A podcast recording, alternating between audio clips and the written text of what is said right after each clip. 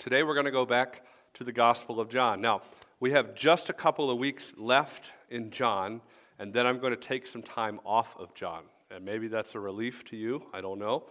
Um, but I, am preparing uh, some messages for Advent uh, around the Christmas theme. And then in January, um, I'm actually going to start a different sermon series uh, talking about this idea of what is the church um, as we get into the new year. And so we'll do that for a little bit on Sunday mornings. And then after that, we'll go back to John. Okay, so we will finish John, but um, the next couple of weeks um, will be the last messages in the book of John for a few months. Um, as we today wrap up chapter 13, and next week uh, we'll get just barely into chapter 14 before we take some time away. Today we're in John chapter 13, looking at verses 31 through 38, and we're looking at this idea of love one another.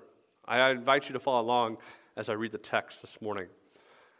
When he, that's Judas, had gone out, Jesus said, Now is the Son of Man glorified, and God is glorified in him. If God is glorified in him, God will also glorify him in himself and glorify him at once. Little children, yet a little while I am with you. You will seek me, and just as I said to the Jews, so now I also say to you, where I am going, you cannot come. A new commandment I give to you that you love one another just as I have loved you, you are also to love one another. By this, all people will know that you are my disciples if you have love for one another. Simon Peter said to him, Lord, where are you going? Jesus answered him, Where I am going, you cannot follow me now, but you will follow afterward. Peter said to him, Lord, why can I not follow you now? I will lay down my life for you. Jesus answered, Will you lay down your life for me? Truly, truly, I say to you, the rooster will not crow until you have denied me three times. Father, we pray now that in the next little bit, as we look into your word, that you would use it in our hearts today. That you would fill us with a vision of who you are from the scriptures. You would point us to the cross today. Help us to see it is central to how we live our lives in you.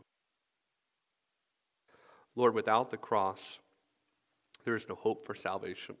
Without the cross, we cannot live out the love that you have called us to show towards others.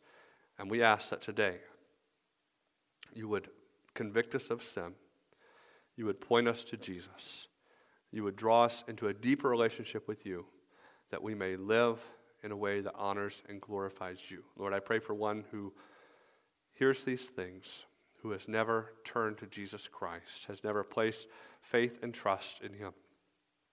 Today, you would show them once again what Jesus has done for us, that you would draw them to yourself. Lord, for Christians today, help us to be challenged with the love that you have called us to show one another, and help us to seek to live out that love, be ready to repent of our sin, and live for the glory of the kingdom. In your name we pray. Amen.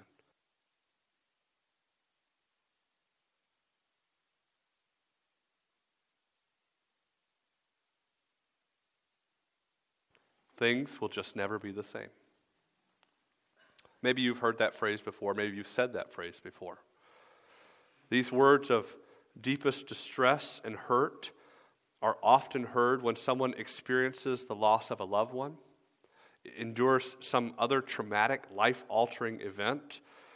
And they, they express these things. Why? Because the shock, the anxiety, the fear, and the loss all seem to close, on in the, close in on them at one time.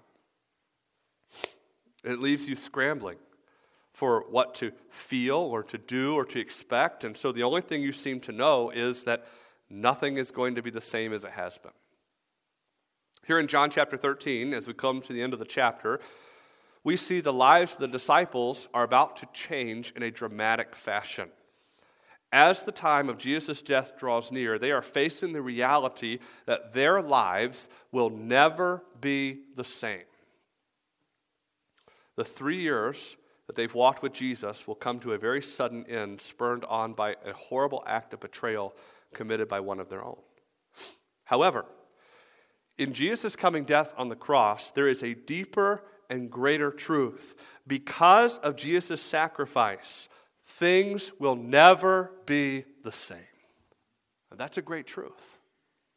Because of his act of love and grace, the hope of heaven and the security of salvation will be open for all mankind.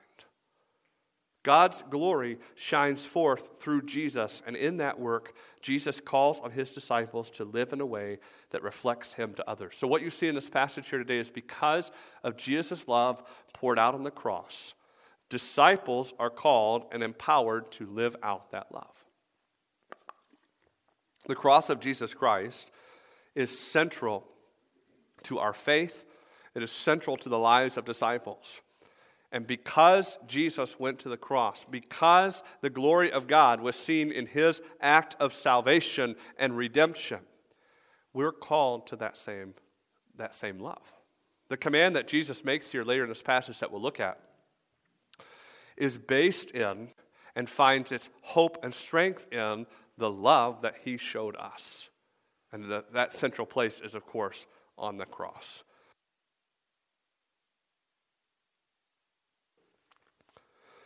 And so, as we open this passage here today, we're going to see three different aspects of that love and how it's played out here in this text. And in the first three verses, verses 31 through 33, we see the glorious love of God that is displayed.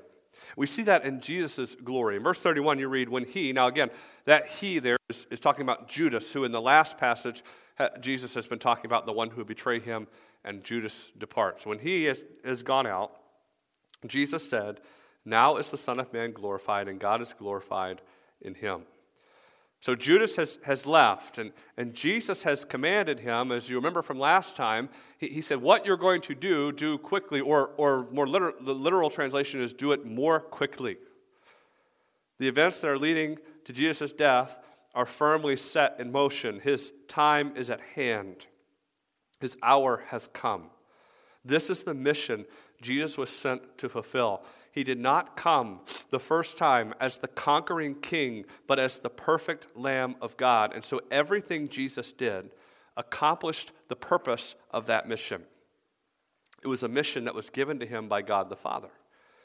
And as Paul would later testify in the New Testament, it is a mission that perfectly fit God's timing and his ways. He wrote in Galatians chapter 4, verses 4 through 5, But when the fullness of time had come, God sent forth his Son, born of a woman, born under the law, to redeem those who were under the law, so that he, we might receive adoption as sons. Jesus lived a perfect life, fulfilling the law of God for us. Jesus didn't come to destroy the law or even to set it aside. He came to meet all of the law's requirements and to fulfill them in himself. And as a man, Jesus could do that on behalf of you and me, human beings. As God, Jesus could do this act for all mankind, offering salvation to all who trust in his finished work. And so there's a signal word here in John chapter 13, verse 31, that shows us that this ultimate glorification of Jesus at the cross is now at hand. Do you catch that? Jesus, when he had gone out, when Judas has departed, Jesus said, What? Now is the Son of Man glorified. That glorification of Jesus is coming. And it is coming in what is coming in the hours ahead that is, his betrayal, his arrest, his crucifixion. Now remember, there is some confusion over why Jesus came, even amongst his disciples, even though he had, been, that he had told them that he would die and that he would rise again. Most, there were many who still believed he would overthrow the Romans and establish his kingdom then and there. Therefore, his death, especially on the cross, would seem to be antithetical to God's purpose and glory in their lives. But Jesus assures his disciples here that the Father has been glorified by his works. So, thus, Jesus, the Son of Man, is glorified. He continues in verse 32 If God is glorified in him, God will also glorify him in himself and glorify him at once. God the Father has given honor and glory to God the Son for this work that Jesus has come to perform. And so Jesus shows here the inexorable connection between the Father and the Son. If God is glorified in Jesus, and He is, then Jesus is glorified in the Father, and the glory of God is imminent in the ministry of Jesus. Why? Because he is approaching that work on the cross that he was sent to perform. The life, death, and resurrection of Jesus displays the glory of God. And what do we call the life, death, and resurrection of Jesus? We commonly call that the gospel. It displays for us God's glory. How does it display God's glory? Well, it displays his holiness as God pours out his holy wrath on sin. It displays his compassion poured out on both the temporal and eternal needs of man. It displays God's mercy as Jesus takes on the punishment we so justly deserve. It displays God's grace, giving us the standing with God that Jesus deserves and is due. It displays God's justice, paying the price of sin. It displays his omniscient power over sin, brokenness, darkness, and death itself. It displays God's sovereignty, bringing about his great plan of salvation using the sinful choices of man in this plan. And it displays God's love as Jesus became the substitute for sin. The Father and the Son are glorified in each other as is right and good. And Jesus on the cross lifts up God in his glory for us to see. The glory of God is that which exalts him and causes us to worship him. You know, we talk a lot about, we, we read that in the scripture, the glory of God, the glory of God. And, and it has different manifestations, of course, we, in, in the New Testament, in the Old Testament especially, talks about the glory of God. But ultimately, what is the glory of God? The glory of God is that which exalts him and causes us to worship him. Jesus, then, is the highest revelation of God's glory. And the cross is the pivotal point in the glorification of Jesus. And again, some miss that concept because they think, well, he's coming to, to overthrow the Romans and rule, so he'll be glorified when he sits on the throne. But God tells us, and Jesus tells us, that the glory comes what? When he hangs on the cross to redeem us. On the cross, we see displayed exactly who God is.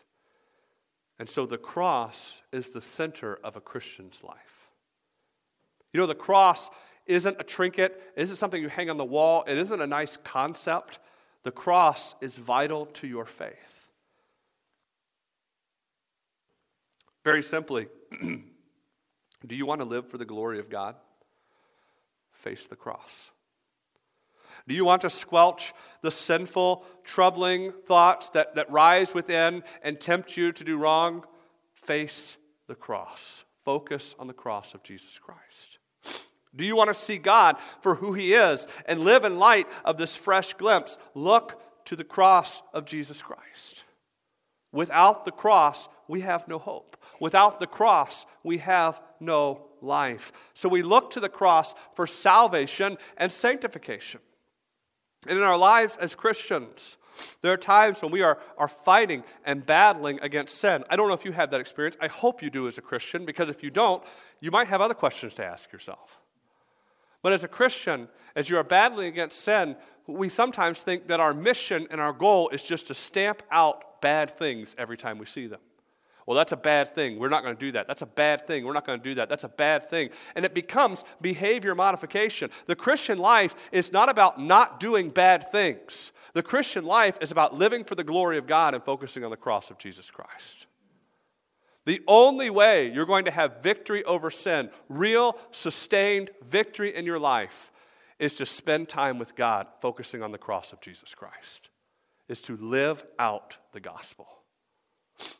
And if you spend your life just going, well, I don't want to do bad things, then you don't understand the calling of a disciple.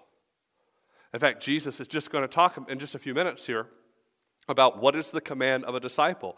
How is a, disciple to live? He is to live in the love of Jesus Christ. And what does that take? That takes living in light of the cross. And so, with Jesus' death and resurrection on the horizon, Jesus is warning his disciples once again of his own departure. In verse 33, we read about Jesus' departure. He says, Little children, Yet a little while I am with you. You will seek me. And just as I said to the Jews, so now I also say to you, where I'm going, you cannot come. Jesus cares deeply for his disciples. And this is communicated by the wording that he uses here. When you read that in verse 33, you read that first phrase, little children. This is not Jesus demeaning those disciples, but he's showing them that they are endeared and that he loves them. Like a father warning his children of something on the horizon who doesn't want to, when he doesn't want to surprise them, Jesus warns his disciples of what is to come. Soon, Jesus will face the cross. And after he faces the cross and rises again, he will be with them briefly, but then he will return to the Father. And, and when he accomplishes this work, when he fulfills the mission, he will depart from them. And, and so, what is he saying? That, number one, they can't go with him to the cross. That's Jesus' work and his alone. Number two, on the day of his ascension, when he returns to the Father, we read about in the first part, in the first chapter of Acts, they can't go with him to heaven. Furthermore, because of Jesus' departure for his trial and his coming in the coming hours, the daily interactions the disciples have enjoyed with him in the flesh are about to end. So their whole relationship with Jesus is about to change. That statement we said at the beginning things will never be the same. They will be entrusted with another mission, which we will soon see. But now Jesus is, is saying, you, you need to be ready because I'm about to depart and you can't go with me. Now, Jesus says here, and we remember back in, in, the, in earlier in John, Jesus had spoken of this departure before to the Jewish leadership. That's what he means here when he says, as I said to the Jews. And those people that he spoke to were confused by what he said as well because they assumed when he said this on two different occasions that either he would go to the dispersion, preaching to the Jews amongst the Gentiles, or even to the Gentiles themselves. Or the second time, they assumed that he would perhaps commit suicide, guaranteeing in their minds that he would spend eternity separated from God, while they, instead, earning God's favor through their self righteous behavior, would be in the presence of God. In those passages, Jesus was, when he made that statement, it was a totally different setting and a totally different um, um, motivation. And the, the motivation there was to confront their self righteous attitudes and their views they had about themselves. He was seeking to convict them of their sin, looking to show them that, hey, you need to trust in me. And if you don't trust in me, you won't be in the presence of God. His words there were a dire warning of the consequences of unbelief. But here in John chapter 13, these are not words of warning, of, of, of, hey, you know, don't, if you don't believe in me, you won't be with me. Instead, they are a temporary status for the disciples of Jesus on this earth. Because though they will be separated for a time, their faith in Jesus guarantees them a place in heaven with him one day. Jesus will talk about that in the next passage that we look at next week. But just understand that what Jesus is saying here Things are going to change and they cannot come. You'll see what he says here in Peter. Eventually they will come to be with him. But he's warning them hey, here's what's, here's what's going on. Now, their faith is going to place them in the kingdom of God. And where is that kingdom found? It's found in the hearts and lives of all those who trust in Jesus Christ. That is the kingdom of God. At this time, there's not a physical kingdom, right? But there will be one day. But we, if we know Christ, are part of that kingdom. And though we may live on this earth, this isn't our home. Thank goodness for that, right? And though they could not yet be with Jesus in eternity, he would call them to live for the kingdom of God on this earth. Though they would not be physically with Jesus, they would still be called to live out the glory of the kingdom of God. And so it is imperative that they continue to live in this way that honors him. So, therefore, in light of his coming glorification, in light of the cross, here is the command. We see this, this is really the, the focus of this passage here today, is this defining love that Jesus talks about. And in verse 34, he gives this command A new commandment I give to you, that you love one another just as I have loved you, you also are to love one another. So, this is the heart of the passage that Jesus is calling his disciples to here this obedience. He's commanding them on how they are to live for his glory, how they are to live out his kingdom. And this begins with this primary commandment that they are to what? Love one another. Now, stop right there. In that regard, is love one another, is that commandment new? Well, no, right? We, we've read that in the Old Testament. In the law of God, God called his people to love one another. And he, it begins with a love for God that flows into loving each other. I mean, Jesus himself spoke of this. We read in Matthew chapter 22, verses 34 through 40. But when the Pharisees heard that he had silenced the Sadducees, they gathered together, and one of them, a lawyer, asked him a question to test him Teacher, which is the great commandment in the law? And he said to him, You shall love the Lord your God with all your heart, with all your soul, with all your mind. This is the great and first commandment and a second is like it you shall love your neighbor as yourself. On these two commandments depend all the law and the prophets. Everything you read in the Old Testament, Jesus says, hangs on this, these two things love God supremely, love others selflessly. Everything else flows out of that. So, if loving others isn't the new commandment, what is the new commandment? Well, Jesus changes the wording, does he not? If you've looked at the passage, you've probably already picked up on that. Jesus says that they are to love one another, what? Just as I have loved you. So the old commandment, the, the, the, Old Testament was love your neighbor as yourself. Jesus says, love one another as I have loved you. Jesus is the supreme example, their Savior and leader in these things.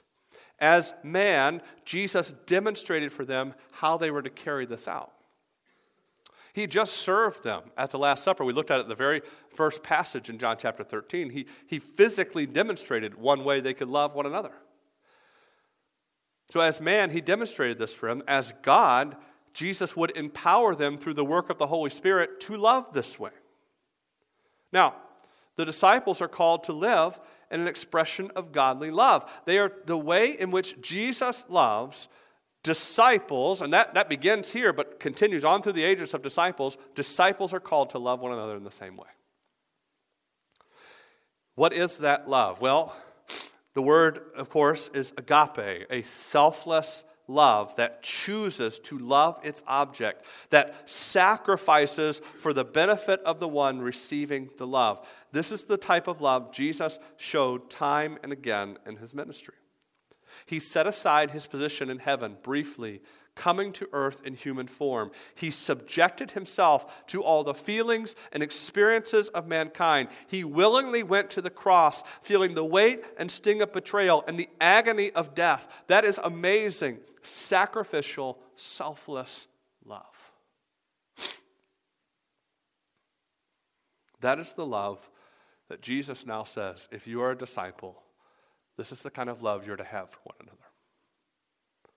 And by the way, this completely and finally debunks all of the learn to love yourself arguments that even Christians will argue today. Right? Sometimes people tell you that. Well, you just need to learn to love yourself a little more. And I've told you before that the Hebrew word for that's baloney, right? That, that God said in the Old Testament, and, and Jesus repeated it, and it's, it's, it's not passed away, that you're to love your neighbor as yourself, assuming we already love ourselves. And then Jesus says, Love one another as I have loved you. We are to reflect the love of God to other people. This means that your love for others is not dependent on how you feel about that person. Because sometimes you don't feel very loving, right? At the risk of entering, uh, bringing in something too secular, but there's an old song that was written, you know, something about lost that love and feeling, right? I don't know that song, so if I misquoted it, there you go, okay? Because sometimes we don't feel like loving other people, right? But Jesus says this is a love that chooses to love others.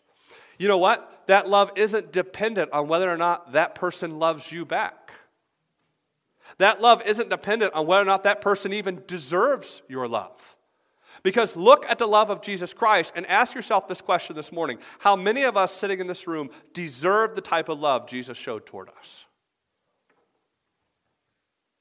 And the answer is a big fat zero, right? Your love for others isn't dependent on other people. You know what it's dependent on? It's dependent on how Jesus loved you. This love is first applied by disciples towards other disciples, right? Jesus says, He says, first of all, He says here, love one another. Who's He talking about? He's talking about those 11 guys in that room. Why is that such a big deal? Well, if you remember back a few weeks ago, I shared with you that the disciples have been vying with one another for who's going to have the greatest position in the kingdom, right? And there wasn't a whole lot of love when that was going around, right? I mean, you think back to Mark chapter 10 when James and John get their mom involved and she says, You know, will you give my, king, my sons the position of honor? There's not a whole lot of love except self love. So Jesus is saying, Listen, he has served them in love. He's illustrated this by washing their feet. He's calling them now to show this same types of this type of love towards one another. A Christian's greatest expression of love on this earth should be towards other Christians. That's a fact. That the greatest, that, that fellow brothers and sisters in Christ should feel that expression of love from, from other Christians. We are a family bound together by the love and finished work of Jesus Christ. Now, naturally, that love should spiral out from there into others.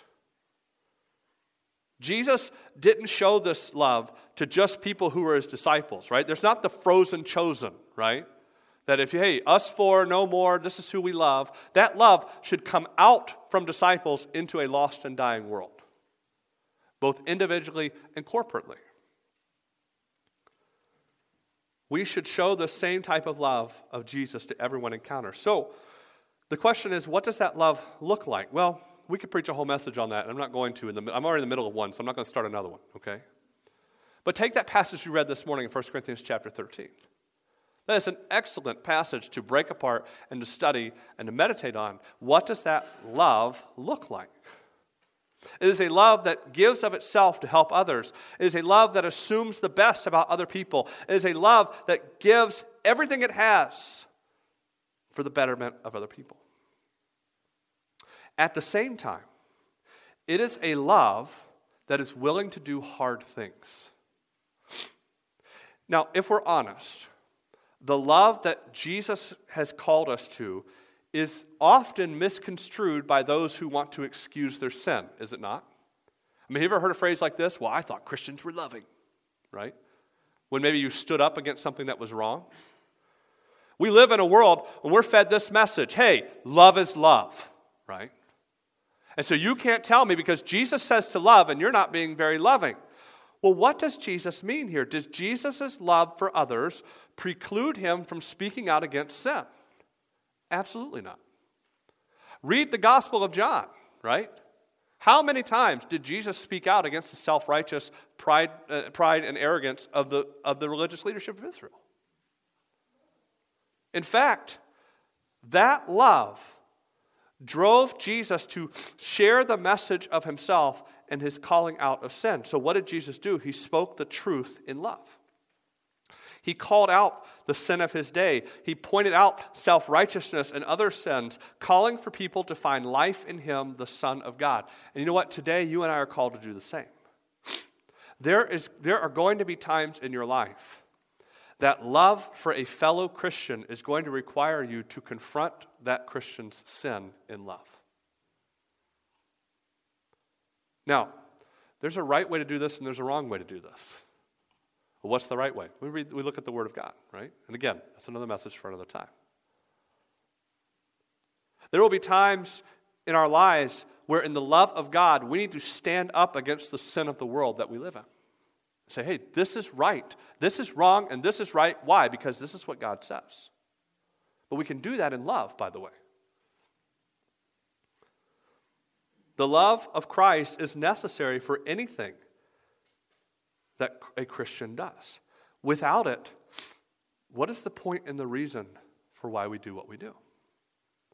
Without the love of Christ that took him to the cross, we can go through all the right motions, but without that love, what's the point? I mean, this continuous action command must be front and center. Jesus says here, A new commandment I give you that you love one another. It's an ongoing action, that you be loving one another. I love the way one pastor put it. He said it this way Orthodoxy without principal obedience to this characteristic command of the new covenant is merely so much humbug. I just, I like that quote because he used the word humbug, right? What is he saying in that? What is he saying in that? He's saying, listen, you can go through all the right actions you want, but if you don't adhere to this, love one another as I have loved you, it's worthless. And that's, by the way, exactly what Paul says in 1 Corinthians chapter 13. Jesus says, if his disciples will do this, it will be unmistakable who they belong to. It's a defining love of his disciples. There's the command. In verse 35, this is the testimony of that love. By this, all people will know that you are my disciples if you have love for one another. So Jesus says the hallmark of a disciple is the Christ like love they show to each other. Because the world cannot conjure up this type of love. Humanity, in its natural state, loves other people how? One, if, if love is initiated, right? Well, they love me, so I love them. If love is reciprocated, they, they show love back to me, so I'm going to keep loving them. Or if it ultimately serves my self interest, hey, if I show love to this person, I get what I want. That's how the world loves. A love that chooses to love its recipient no matter what is something supernatural. And indeed, it's a work of God in the heart of a believer. Sadly, there are many local churches that have a bad rap when it comes to this idea of love. Countless stories of church splits, disenfranchisement with the church by individuals, pastors being ousted by power hungry boards, and more fill the internet these days. And so many who sit in church pews still suffer the ramifications of previous bad experiences they had in local churches. And this has led people to say things like, well, you know, churches are just full of hypocrites. It has led others to shun church or to only commit to church half heartedly in disobedience to God. And I'm going to tell you something this morning. If you sit here today and you have had a horrible, bad experience in a local church that bills itself as a Bible believing, God honoring church, I want to say something to you today. I'm sorry. I'm sorry that you had that experience. I'm sorry that professing Christians, proclaimed disciples of Jesus, acted in this way towards you. Because I'm here to tell you, it is not how God has called us to act. As we have said, Christians are still in the process of sanctification on this side of eternity. There is no instant perfection. But that does not excuse the way in which you were treated, the experiences you went through, or the hurt you may still feel.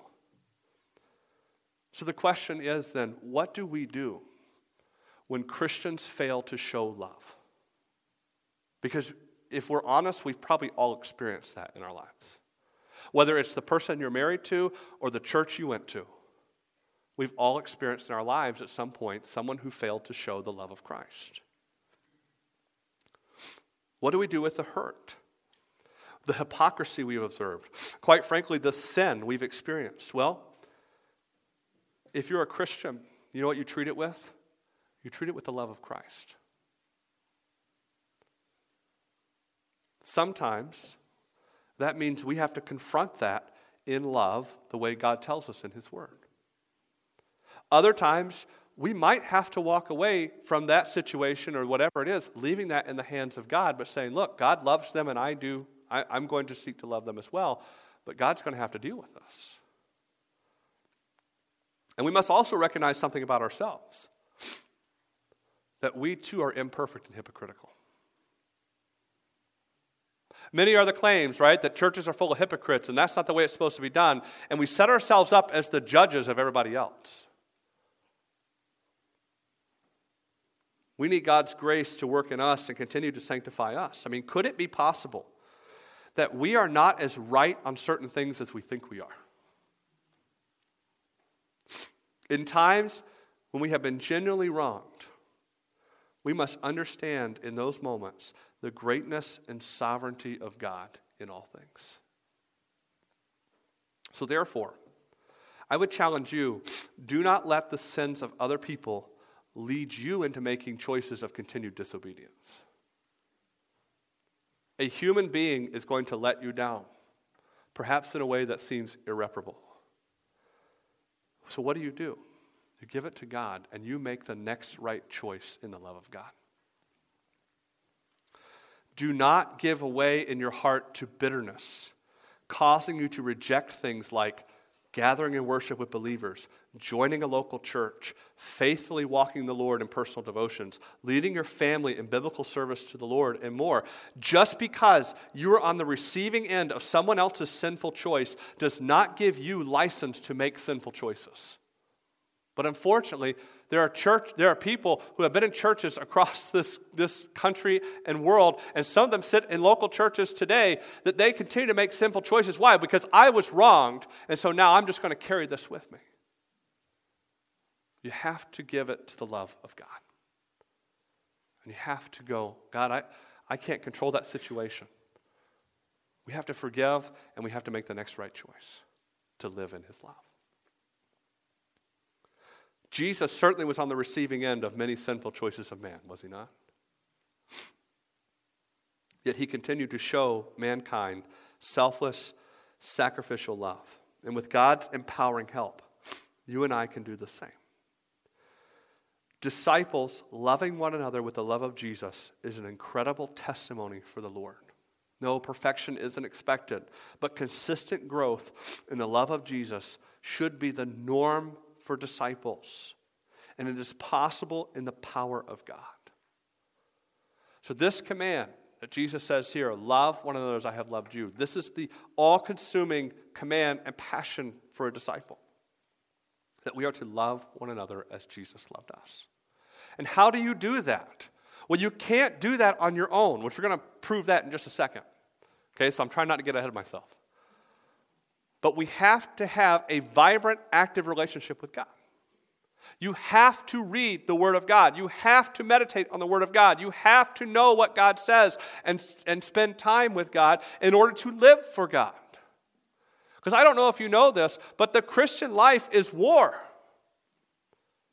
Paul said in Ephesians chapter 6 put on the whole armor of God so that you can walk to the park and have a good time. No, because you're in a battle for your life.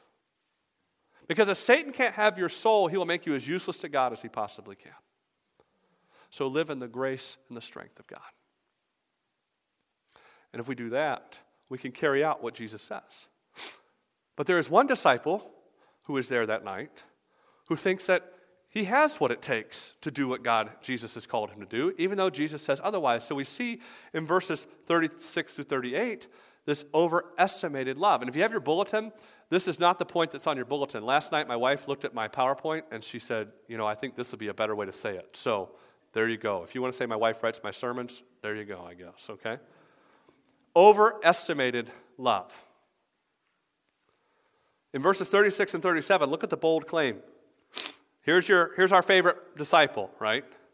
Simon Peter said to him, Lord, where are you going? Jesus answered him, Where I am going, you cannot follow me now, but you will follow afterward. Peter said to him, Lord, why can I not follow you now? I will lay down my life for you. Peter, ever the outspoken leader, wants to know again, where is Jesus going? He wants him to elaborate on the statement. Why? Well, think about this. The disciples for the last three years have been everywhere with Jesus. So, why are things changing now? What's going to be different? Peter speaks out, giving voice to the unwillingness of the disciples to accept Jesus' departure. Now, you know, we give Peter a, a, lot of rap here, right? Because he said something. But, but I tend to think that all of these guys are thinking this, right? Peter's just the one who's willing to say something. Literally, Jesus tells Peter here what? That he cannot follow him now. That word is very interesting, okay, in the Greek. Literally talks about you do not have the power to follow me now. Peter may think he can, but he cannot do this. He cannot live out this type of love without the help of Jesus Christ.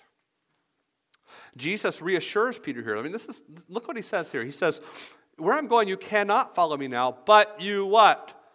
Will follow afterward. Now, this is a promise of eternity. This is a promise of, of, of listen, just because you're not going with me now doesn't mean you'll never be with me again. There's hope here. Remember, Jesus told the religious leaders that they would not come to be with him ever because they did not have faith in him. Jesus, knowing Peter's heart, assuring Peter, hey, your faith is not misplaced, it is not in vain, it's not false. You will be there one day. But Peter isn't satisfied with this. He wishes here to declare his love for the Lord. And now, look, Peter's acting like it's all about him. He's, he's saying, Look, I'm worthy to follow Jesus wherever he's going because I'm going to lay down my life for the Lord. He says, I will lay down my life for you. Now, that's a very bold and brash statement, right? And it's not out of character for Peter. He never shied away from speaking his mind, whether he was right or wrong. And in fact, the other gospel writers also record this from different perspectives. We read in Matthew 26, Peter answered him, Though they all fall away because of you, I will never fall away. Mark wrote it this way, and he said, But he said emphatically, If I must die with you, I will not deny you. And they all said the same. Luke 22, Peter said to him, Lord, I am ready to go with you both to prison and to death. So Peter says, I can do it. I can live out this love that you want me to live. I can live it out for you. And here, Jesus in love will expose Peter's need for continued faith and trust in him, that Jesus will continue to grow in him. We see the reality that's declared in verse 38. Jesus answered, Will you lay down your life for me? Truly, truly, I say to you, the rooster will not crow till you have denied me three times.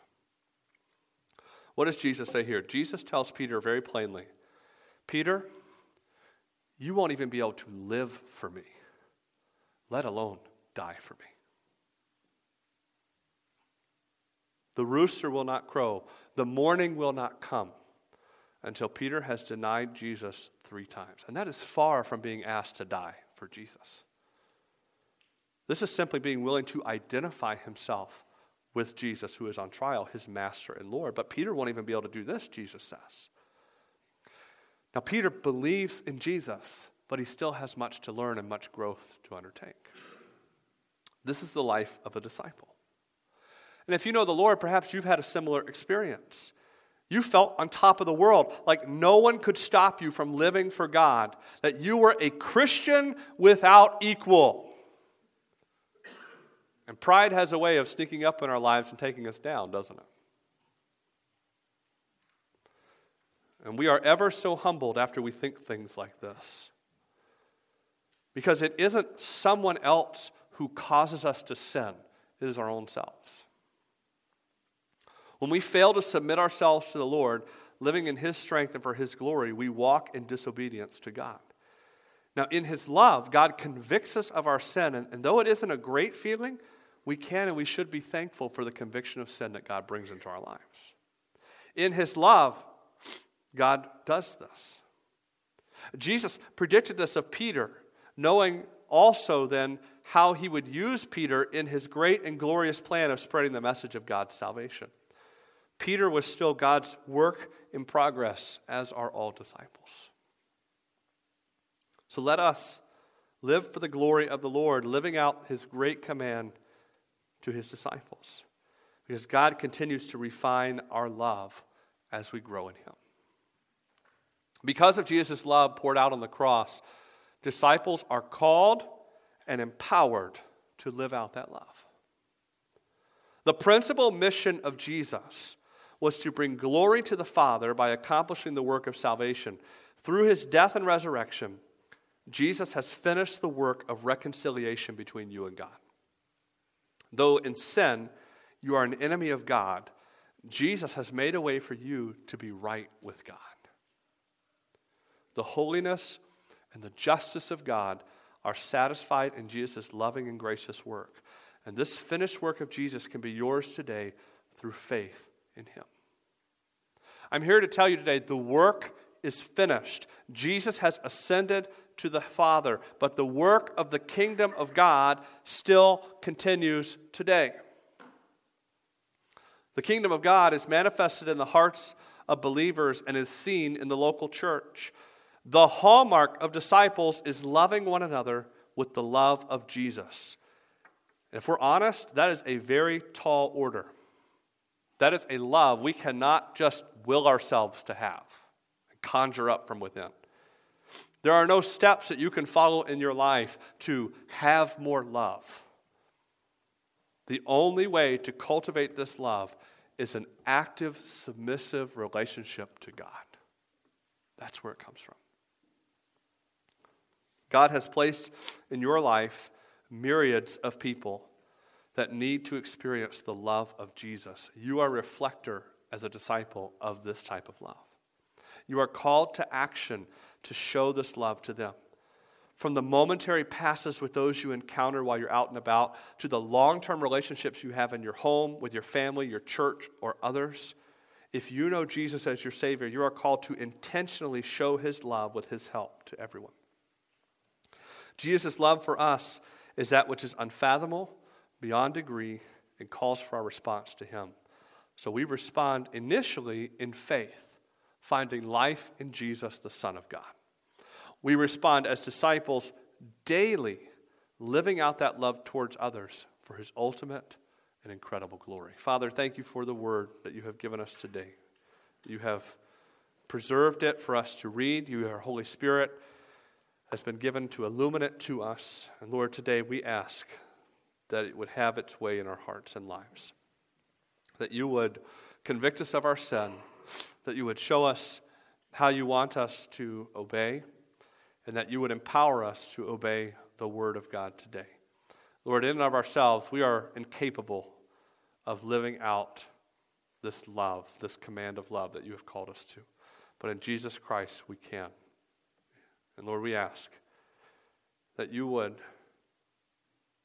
help us as individuals, help Beaverton Baptist Church as a corporate body to live out this command to love one another as you have loved us, to love our community as you have loved us, to love our families, our relatives, our neighbors, our, our coworkers, our teammates, our siblings, our spouses, as you have loved us. And Lord, I pray today for one who may have been hurt by another Christian, who struggles with those things, who lives even in disobedience and sin because of what they have experienced. Lord, help them to see the love of God poured out in their lives and the grace they have to live for you despite what they've experienced. Lord, point us to the cross and show us who you are, what you've done, and how we can live for you today. I pray that you would continue to do your work in our hearts as we leave this place today. We ask that you would get the honor and glory for the rest that's said and done here. Bring us back tonight to hear your word again. In your name we pray. Amen.